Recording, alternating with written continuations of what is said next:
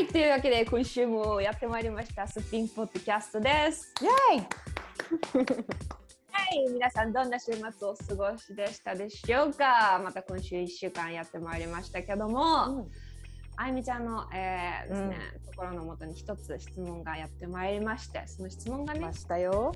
オーストラリアに住む日本人はどんな仕事をしていますかっていう質問うん、です。どんな仕事していますか、いろいろだよ。そうやね。うん。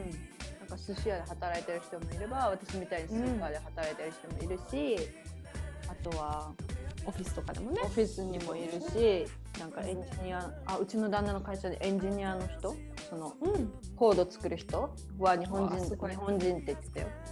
まあでもまあそのいろいろですって言ったらそんなこと言ったらポッドキャスト1分で終わっちゃうので そうそうそうもう1分も終わらないので まあそんなはずもなくですね、うんはいまあいろいろいる中でもまあどういう仕事をして自分たちが今日はちょっと自分たちの経験をお話しして少し皆さんにも、あのお役に立てればいいかなと。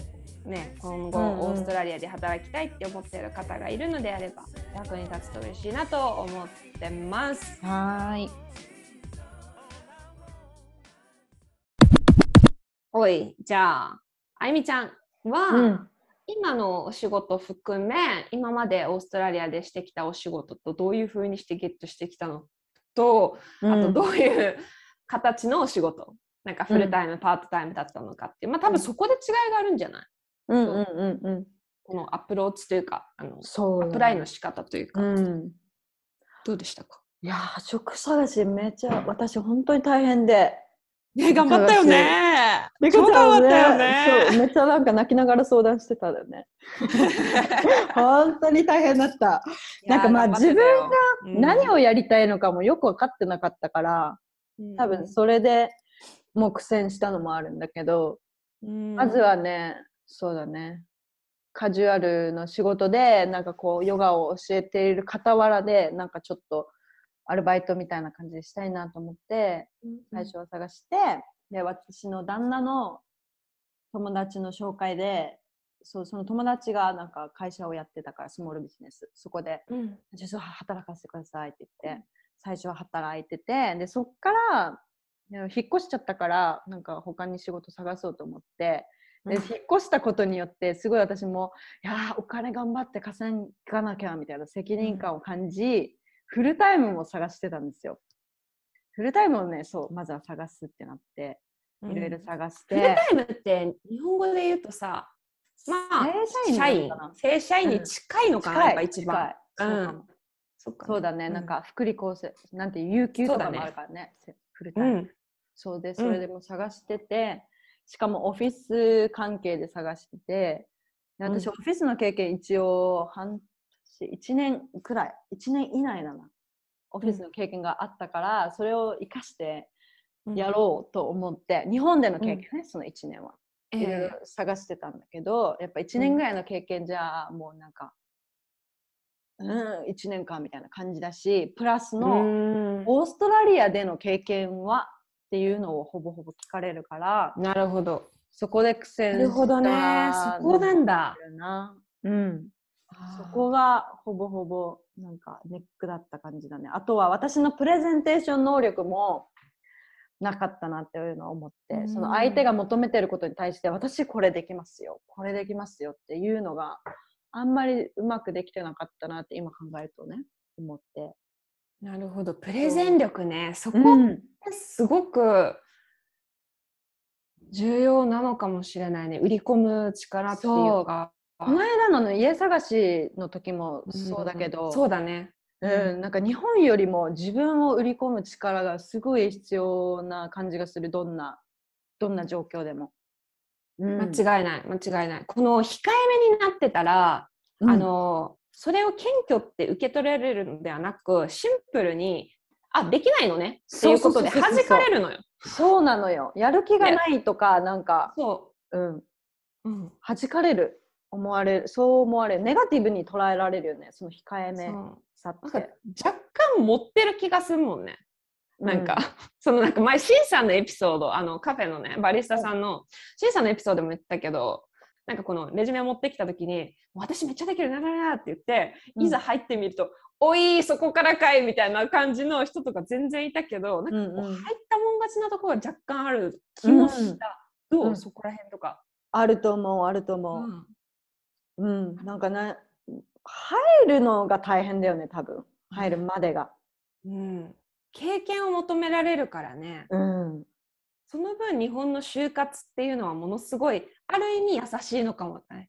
そうそうそうそうだと思う。どっちかというとさ、ね。その人の能力っていうよりもうん、なんかポテンシャルっていうのかな。なんかこの会社、でね。そう、うん。この会社にフィットしていけるかとか、うん。あとなんだろうあの新あくまで新卒採用の時の話ね。うんうん中途採用はやっぱり多分そのそれなりにスキルとか経歴見られると思うけど、新卒ってやっぱりその人がどういう人なのかこの会社に入ってうん。うまくやっていけるのかっていうのを見てくれるじゃん。うん、そう考え優しいよ。そう優しいシステムなんだって思った。システム。ゼロからだ思っって教えてくれるしアルバイトもそうだと思うんだよね。なんか、うんうんすごく人気のところに入るには、まあ、それなりにもしかしたらねプラスアルファであった方が有利には働くかもしれないけどうん。でも大抵結構ゼロから教えてくれたりしない？うん、そうだよね。マニュアルとかしっかりあるもんね大体。そう。ところで。ないんだよねマニマニュアルなんて一回も見たことないよ。そんなんないよね。見たことない。見たことない。そう、うん。良くも悪くもそうなんですよ。だからそこのこう自分で掴み取っていく力みたいな売り込むプレゼン能力は確かに必要かもね、うんうんうん。そうだね。だってレファレンスとかあるない？なんなんて言うんだろう？多分ないでしょあのシステム自体が。多分。どうなんあそうないと思あの履歴書のところに前の職場の人のコンタクトあの電話番号とかを書いて、う。うん。で実際そこに電話してその人がどんな人間だったかをリーサーチするみたいな感じ、あるのかな日本も。あどうなんだろうなんだそんなシステムってびっくりしたんだよね。すごいって思って。外資系には確かあったかも。あそうなんだ、うん。外資系の会社。私アパレルの時うん。あのそのアメリカのか企業とかでうん。働いてたから、うん。その中ではなんかあった気がする。あそっかなんかそういう時もねそこも必要になってきたりするからやっぱそれ経験だからね、うんうんこうあんまりに嘘はつけなかったり、そうそうそうそう。うん。家の家家に申し込む時もレファレンスってない？ああるかも。なんかあった気がするその項目。なんか私はほらあのビザが違うかけど普通あるかもしれない。レントレントで借りる時払えるかどうかっていう。そうそう。社会的信用みたいなね。そうそうそうそうそう。そうんんうんうん。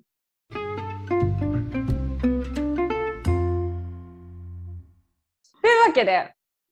まあでもそうよね。ビザとかの関係もあるのかな？どう？あのワーホリとか学生さんうんでそのあゆみちゃんがやったそのフルタイムのってうん。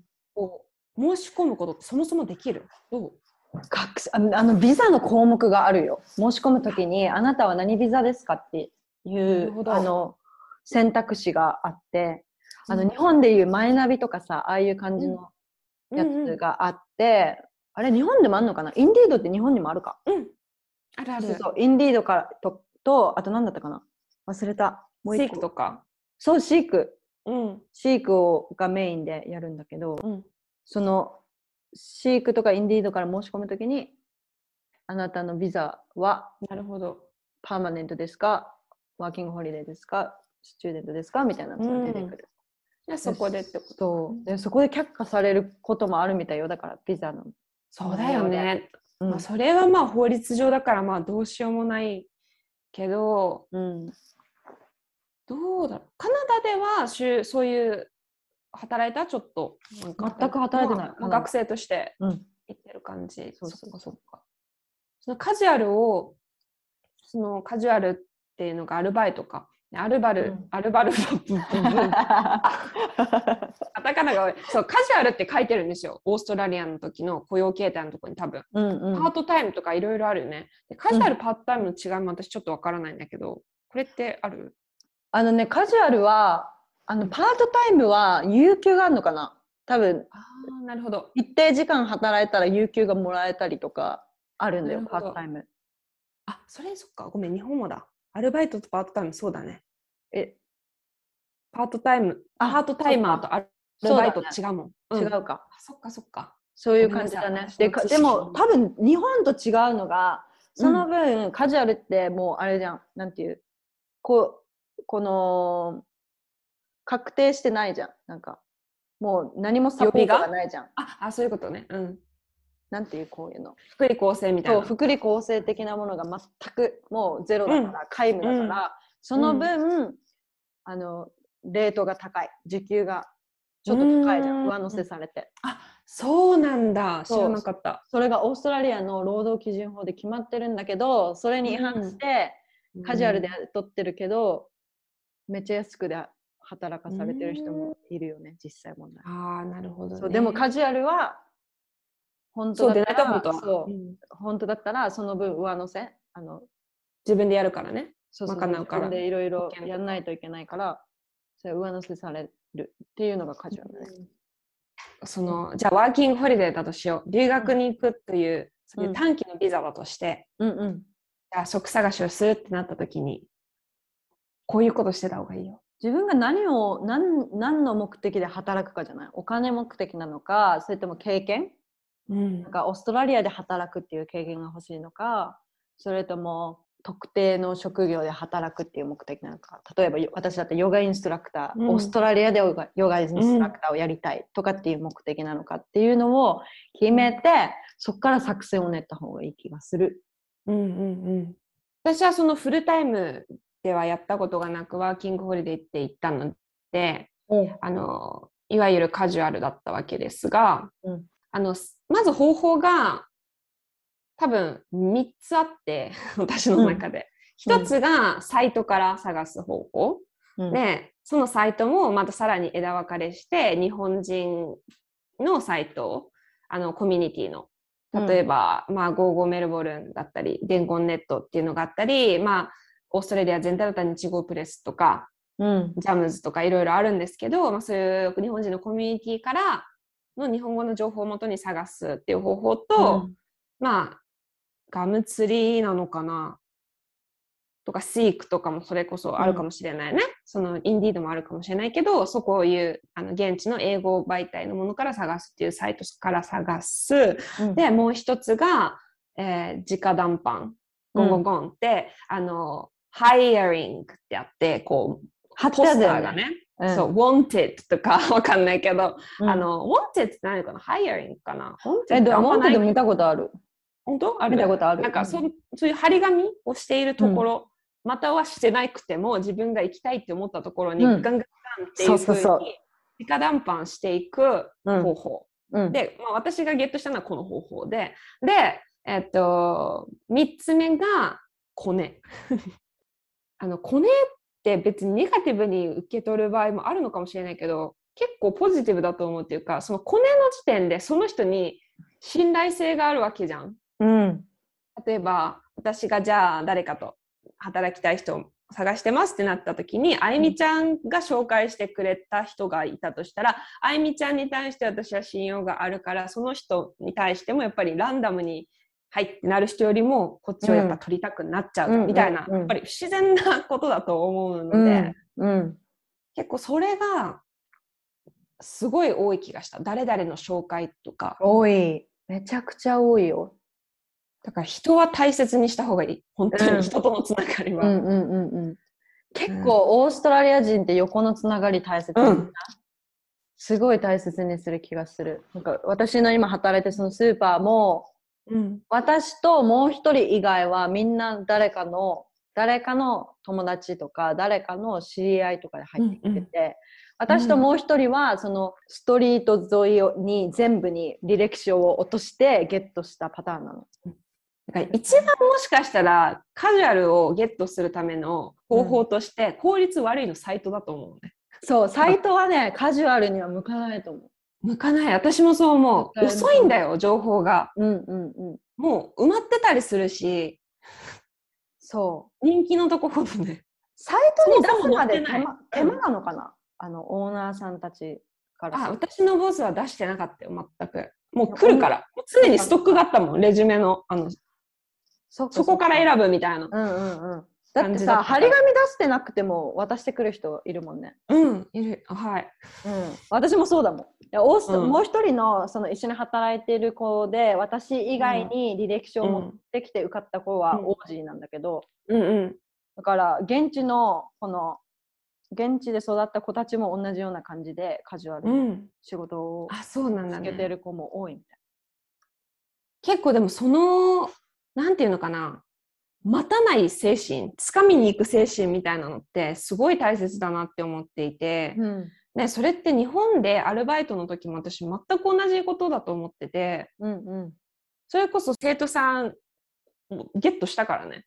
あそうなんだ。ごジョブを。そう。あの募集なかったけど。うんうんうん、そなんか、やっぱりこう自分がここで働いてみたいって思ったら、やっうんぱりその時募集してなかったとしても、そのオーナーさんとかに伝えるべきだと思うし、ここで働いてみたいんです。で、うん。ごめん、ごめんねって言われたとしたら、あ、わかりました。でも、もし誰か探すってなった時に、ぜひ連絡欲しいです、みたいな、うんうん。それぐらいの結構、ハングリー精神みたいなのって、うん。やっぱりなんか強いと思うんだよね。うん。そう思能動的な感じっていうの？う、うんうんうん、そういう人を求めてる気がするオーストラリアのうん。会,、会社とか。雇う、雇い主、うん。ううんん。求めてると思う。うんうん、結構待ってても誰も教えてくれないし、待ってても何もうん、ほんとそう動くしかないねない。動くしかないですね。うん、仕事探しのコツはそうだね。その精神は必要かな。うん。リカちゃん最初にオーストラリアでゲットしたうん。し、お仕事何だったっけ？メルボルンの。メルボルンの。マーケットの中の店ですね。マーケットのビーガンのお店ですね。うん。それ一番最初？え、なんかワーホリって半年、うん。半年間だけしか一箇所で働くとか？あるんだよね。その時はあった。今はどうか知らないけど、私がいた時はそれがあって、うん。うん。え、じゃあみんな半転々とするの？半年。半年半年。だから、でも私の場合は、だからそれこそ、コネですよ。うんうんそうそうそう。うんうん私はだから、2個目がだからそのコネクションだったわけですよ。うんうんうんうんうん。うんそうだよね。お客さんつなが、私もお客さんつながりで、お客,、うんそのお客さんがなんかお店をやってて、うちで働けるよっていうパターンとかもあるって聞いた。おー、あ、すごいね。うん、でも、すごいいいね、そういうの。私好きだな、なんか。ねつながるもんね、みんな。うん、つながる、つながる。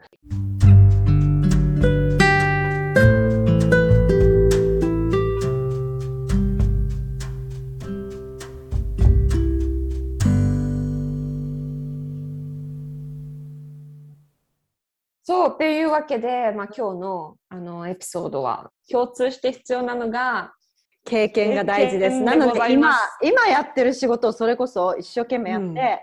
私はこれができます。この経験があります。ってしっかりと、そうだね。になるのがうん、ですね。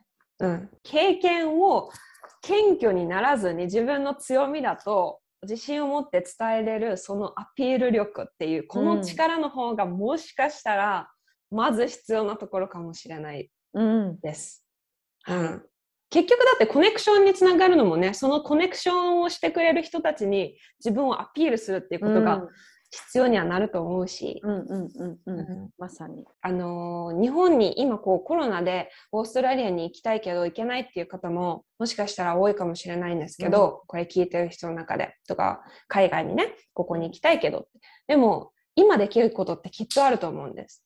例えば、あの履歴書を作成するってこれ別に現地についてすることでもないし日本で英語の履歴書を作成することなんてできるわけだし、うんうんあのリサーチもできるしうん。自分がどういう仕事で働きたいってなった時のその積み重ねの経験もこのそう。1から0から教えてくれる日本でいるそううちに日本の会社でい。るうちにカフェもそうだよね。日本のでのカフェでバリスタ経験があって、もう作れますってなったら多分そうそうそうくれると思う。そうそううんだからきっとそう私のこの生徒さんみたいにその日本でカフェをゲットしてバリスタで働くっていう夢に近づくこともできるのでうんうん。今できることをやっていっていくといいんじゃないかなと思っております。今週もはい月曜日1週間始まりますが、良い1週間をお過ごしくださいませ。お過ごしください。